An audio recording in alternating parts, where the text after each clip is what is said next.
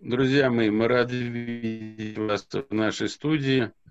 Есть такая фраза у одного из классиков, сейчас не помню у кого, кто у кого-то из великих, «Э, добро и зло внимают равнодушно.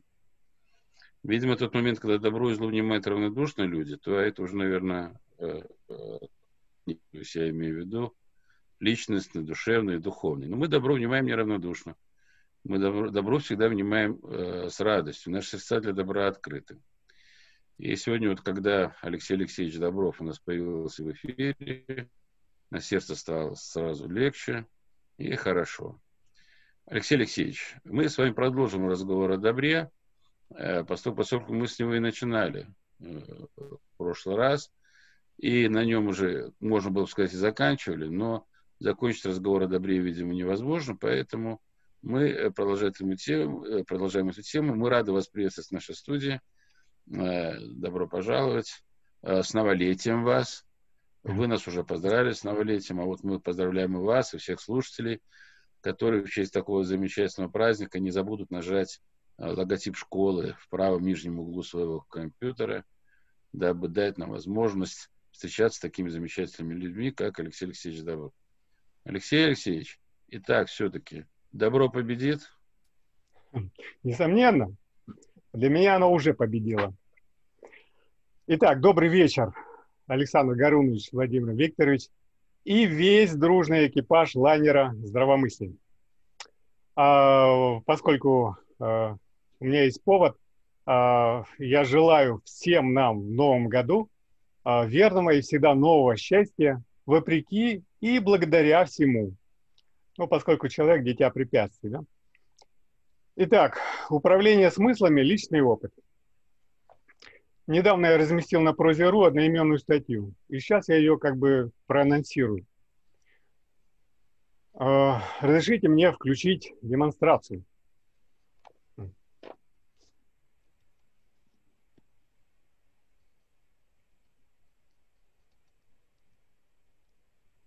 Так, э, демонстрация отключена. А, о.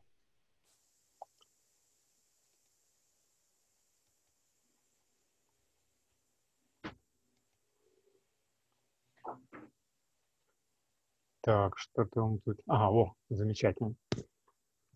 Ну и так, э, схему я свою немножко подправил. И начинаю я, э, опять же, с главного того, что в центре, то есть с особого состояния души, которое я зову состоянием добра или состоянием Д. Раньше я говорил о состоянии Д как о неком глубоком постоянстве, высоком квантовом, идеальном, изначальном, в неязыковом состоянии, цельности, подключенности к добросфере, особом счастье или основании для разнообразного чистого счастья, основание из которого происходят высокие чувства и все остальные виды счастья. Ну а сегодня я обращаюсь к понятию увлеченности или подточности. Ну, я думаю, что э, с Михаем Чиксент Михай с его потоком знакомы э, уже многие, поэтому я не буду останавливаться на этом. Э, я просто от себя как бы вот сформулировал, что как поток состояние D – это состояние полного слияния со смыслом, упоения делом, наивысшем вдохновенном состоянии души, когда предельные усилия испытываются как счастье. Состояние потока э, в принципе знакомо всем, кто увлекался, скажем, рыбалкой. Э, когда сосредоточен на поплавке, э, когда подсек и тащишь, забывая обо всем остальном, когда увлечен своей работой, делом жизни, ну вот э, увлеченных жизнью как делом, а, так сказать, профессионально, э, профессионалов жизни, а, если можно так выразиться, для которых главное постоянно становиться человеком, расти душой, чем бы ни занимался. Людей, как бы обязавших себя быть счастливыми соборно, то есть вместе со всеми, думающими, думающими об этом прежде всего. А, таких сравнительно немного. Хотя, на мой взгляд, это самый выгодный вариант он обеспечивает наибольшее счастье потока. Состояние D с этой точки зрения – это особое потоковое состояние или состояние потока, как его описывал э, Чиксент Михаил, э, психолог, изучавший счастье.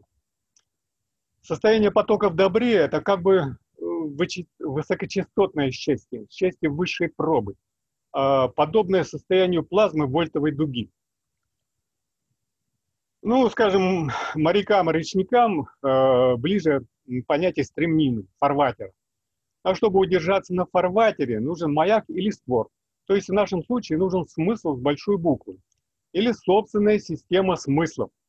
То есть совместить эти смыслы таким образом, чтобы ориентироваться э, по, по этой системе, э, сбалансированной такой, совмещенной.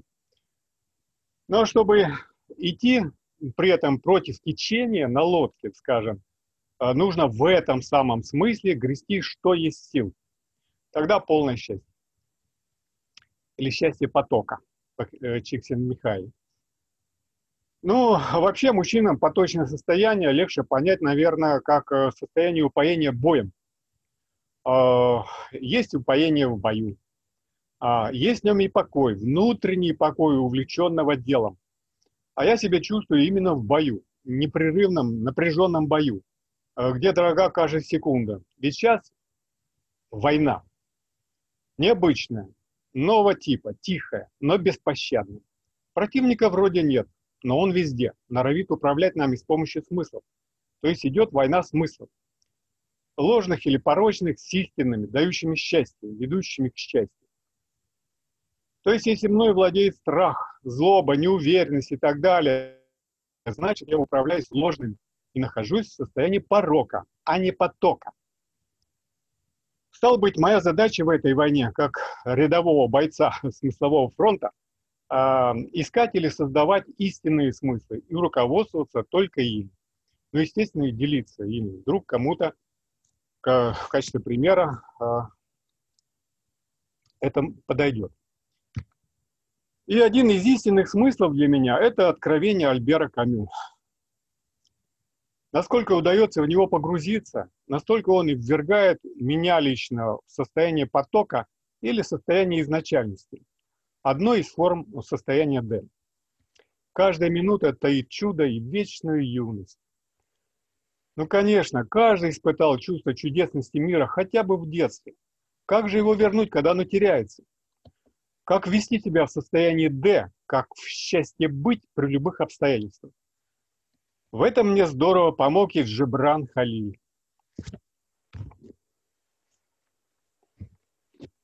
Ложное убеждение и учение, делающие человека несчастным.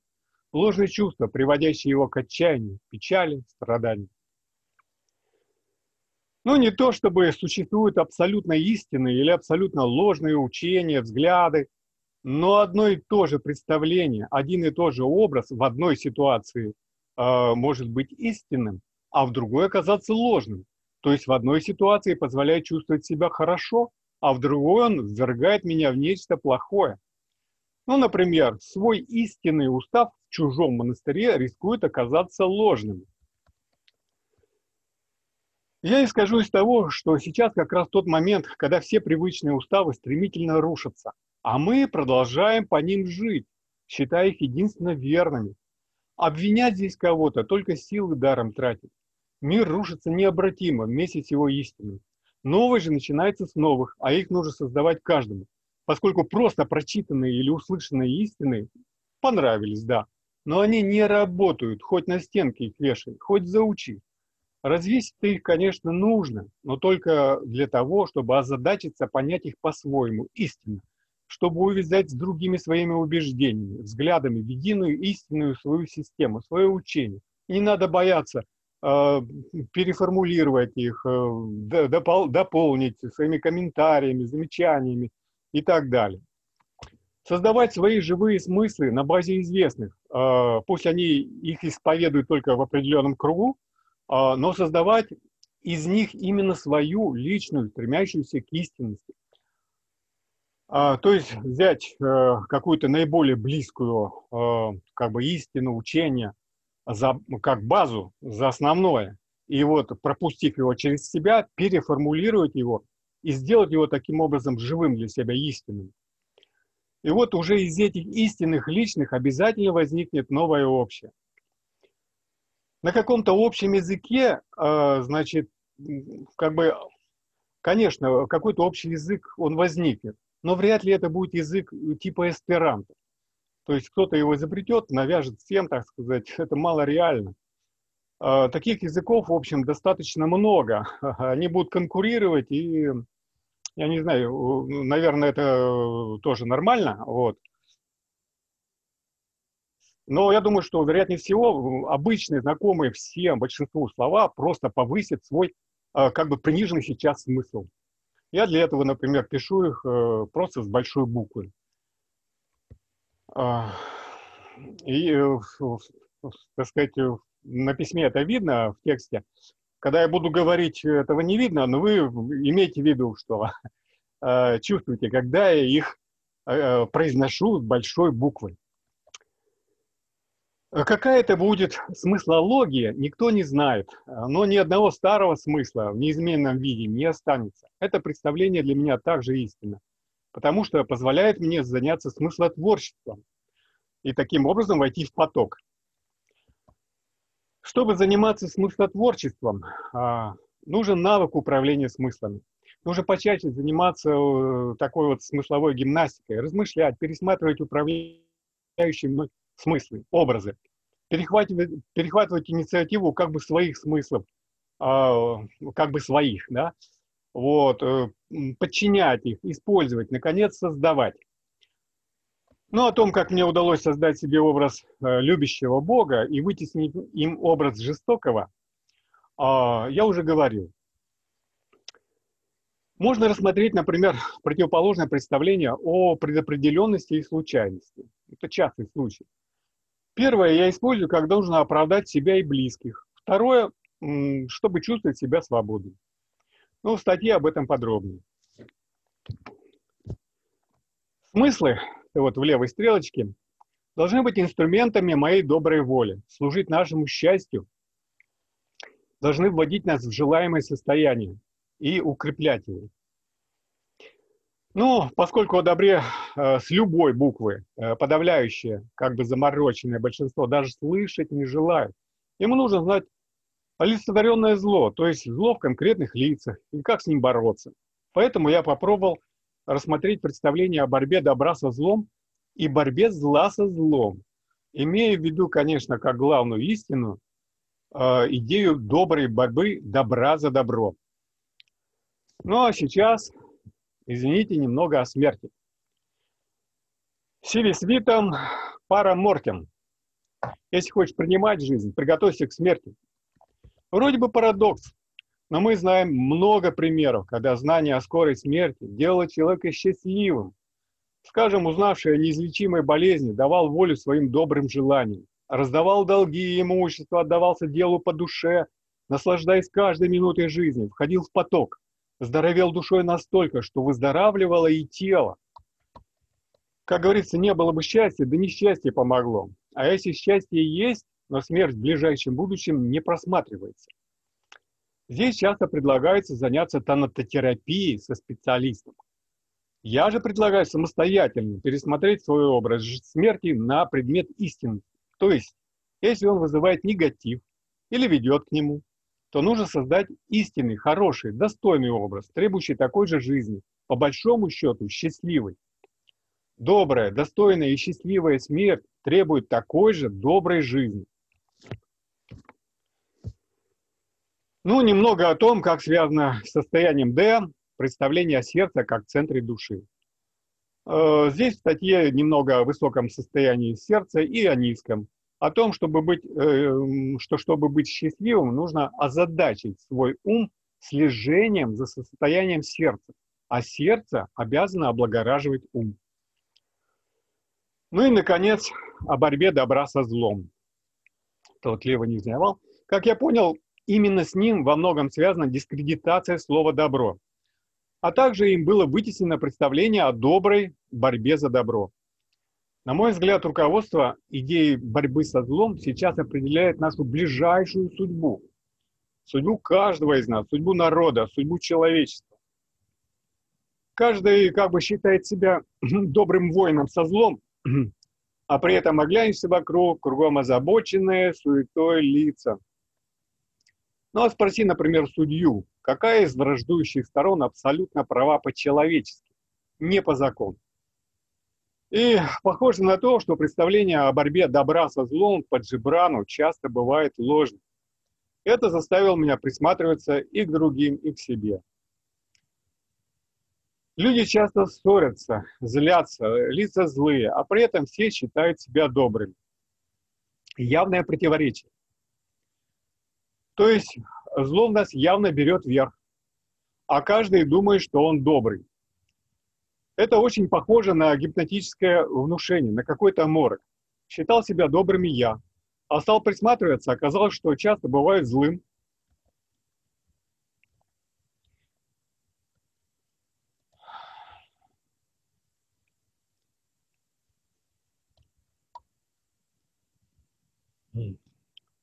Да, и как бы враждую с такими же злыми, которые считают себя добрыми, как и я. Но меня-то не видят злым, как и я их. Мне показалось, что в борьбе добра со злом слишком часто побеждает зло. И это расстраивало. То есть представление стало ложным.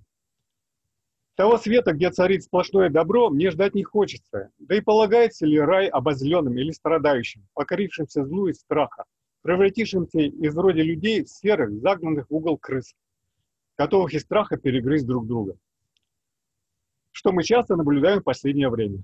Можешь себе представить, что у нас может быть в скором времени если люди будут руководствоваться вот этим страхом и агрессией, которые часто следуют из представления о борьбе добра со злом. Ведь они считают себя добрыми, а все, кто не с ними, злыми, и, соответственно, будут действовать. В сборнике «Добросчастье» этой теме посвящена глава «Зло-добро». Я из нее взял только пару афоризмов. Бемия Якоб. Зло – враг самого себя, начало беспокойства, беспрерывно стремящееся к снятию самого себя. Ну, разумеется, в наших лицах, когда мы одержимы злом. Ну и второй афоризм. Э, подобное познается подобным, равного с равным сводят бессмертные боги. Демокрит. И сопоставляя эти афоризмы, как бы приходишь к выводу, что злые сходятся со злыми для разборок друг с другом, одиночных или групповых, а вот по-настоящему добрые с добрыми для добрых дел. В крайнем случае для защиты близких и ближних. Ну вот еще. Когда присмотришься к живущим на земле, что человек он нрав, но все равны во зле. Абуль-аля аль-мари. Шопенгауэр. Мир все равно, что ад, в котором люди с одной стороны мучимые души, а с другой дьяволы. Ну вот и объяснение очевидным для меня противоречием. Это как бы первый шаг к выходу из морока. Затем я стал себя уличать во зле и избавляться от него добром, как бы просыпаться в добрую реальность. Таким образом, представление о борьбе зла со злом стало для меня истинным. То есть это представление дало мне повод и себя подозревать в том, что я бываю злым, как все, одержимым, замороченным. Ну, конечно, о близких своих, о соотечественниках в этом качестве говорить не опасно. А, ну, например, вот о недавних войнах. Потому что, когда болят раны, которые нанес недавний противник, и которому причинили зло мы, а зло, причиненное тобой, согласно Льву Николаевичу Толстому, труднее простить, чем даже то, которое нанесли тебе, то тем более трудно быть беспристрастным, подняться на ситуацию. Но другое дело, когда события происходят где-нибудь в Африке, ну, например, Хуту и Тутси в Руанде в 90-х. Да, их стравили. Но если отбросить то, что ими манипулировали, как манипулируют и нами, то выясняется, что у каждого была своя правда. Но руки-то у всех по локоть в крови. Какими они были тогда, когда убивали? Нужно искать такие примеры, исследовать их, чтобы подкреплять это представление о борьбе зла со злом. Гораздо легче в этом отношении, конечно, следователям и посредникам, конфликтологам, медиаторам, ну и так далее. То есть мы, мы во многом э, заморочены, одержимы злом. Причина одержим, э, признак одержимости для меня – это негативные мысли чувства. То есть негативные мысли и соответствующие им чувства. При этом почти каждый несчастный считает себя умным и, главное, добрым, Хотя достаточно чаще смотреть на себя в либо воображаемое зеркало, либо на противника, который является как бы зеркалом, особенно когда ссоришься и злишься, и увидишь свою одержимость злом. Хотя бы в какой-то момент, хотя бы уже после того, как.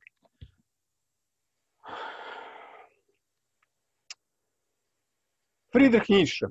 Кто сражается с чудовищем, тому следует остерегаться, чтобы самому при этом не стать чудовищем. Если ты долго смотришь в бездну, то бездна тоже смотрит в тебя. То есть борьба с любым злом приводит к тому, что человек с добрыми намерениями незаметно сам становится злом. Особенно если у него нет, когда у него нет привычки э, следить за своими состояниями. Но это в конфликтах. Э, но разве есть добро в так называемых и добрых делах, которые делаются не из понимающей любви, а по слепоте душевной или по соображению, причем явно не тайно, да еще и гордишься ими, а то и ждешь отдачи. Все это возможно в обычном, низком квантовом состоянии души, иначе в состоянии замороченности, поскольку того, кто не лезет упорно вверх, к добру, к Богу, к любви, черт как бы стягивает вниз за обе ноги. Ну, это по буше. Бог тянет за руку, а черт за обе ноги. Ну, вспомнилась мне здесь и сказка о потерянном времени. Стоит сзади такого, как бы, не стремящегося э, э, ведьмак и сметает его душу в мешок.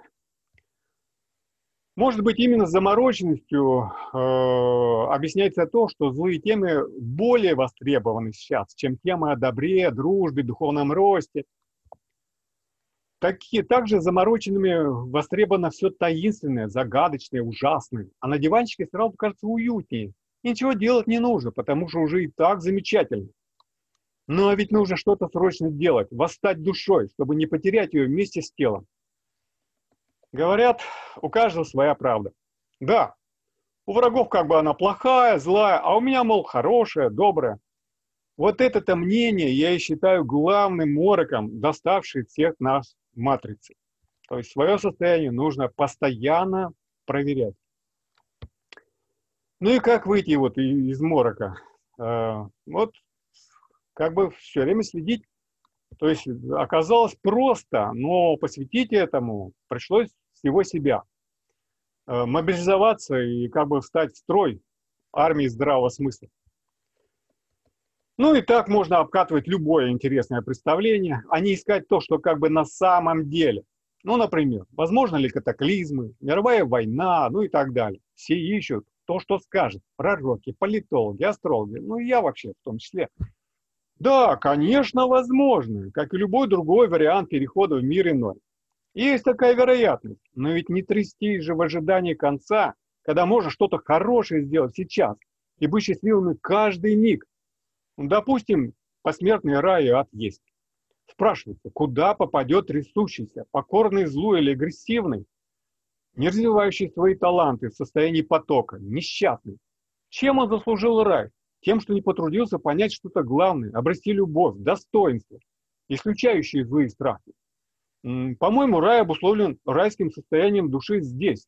А там нужно будет, э, ну, немного отдохнув, наверное, от этой вот катавасии а, продолжать увлеченно творить. Ну, на тему борьбы зла со злом э, на Порзе.ру есть еще одна э, моя статья «Противоборство одержимых». Там я больше обращаюсь к Булгакову. Ну, опять же, это вот левый нижний овал. Ну и так полезно пересматривать любое представление, вместо того, чтобы даром искать э, невидимую внешнюю реальность, которую якобы кто-то умный и знающий видит. Когда и видимо эта как бы социальная реальность становится все иллюзорнее для всех без исключения. Как я понимаю. Лет 30 назад э, обрушился предпоследний социальный порядок вместе со своими смыслами. А на его месте возникло вдруг множество смыслов на выбор – а сейчас и эти тают, как весенний лед на солнце.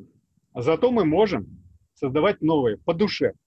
Именно со смыслов и начинается светлое будущее. Каждый может стать сотворцом.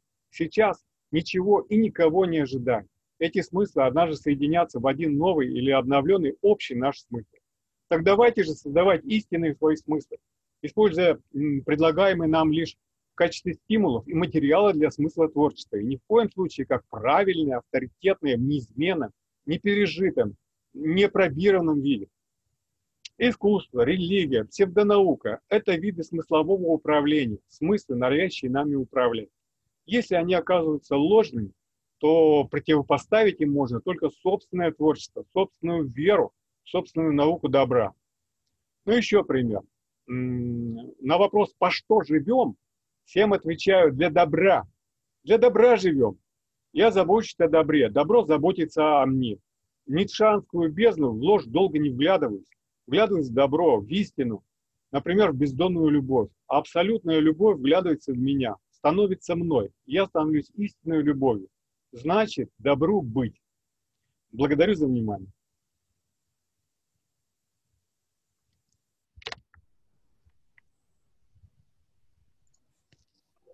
Отключай, отключай. Ага. Ну, Алексей Алексеевич, что я могу сказать? Вот, э, казалось бы, много ли можно говорить о добре? Вы э, не только говорили, вы это обосновали, еще прекрасно продемонстрировали. Спасибо вам большое. Я думаю, слушателям это очень понравилось, потому что у нас о добре говорят на самом деле мало. Все больше о проблемах, о каких-то вещах таких, а о добре говорим мало. Надо о добре говорить как можно больше. Поэтому добро пожаловать к нам сюда в эфир. Вам спасибо огромное. Владимир Викторович, наверное, хочет что-то тоже сказать. Нет? Владимир Викторович хочет сказать. Хорошо. Алексей Алексеевич, спасибо огромное. А, до скорых встреч. Храни Господь. Еще раз вас с праздником. Спасибо. И вас всех с добрым счастьем. Желаю вам доброго счастья с самой большой буквы. Спасибо большое. Спасибо.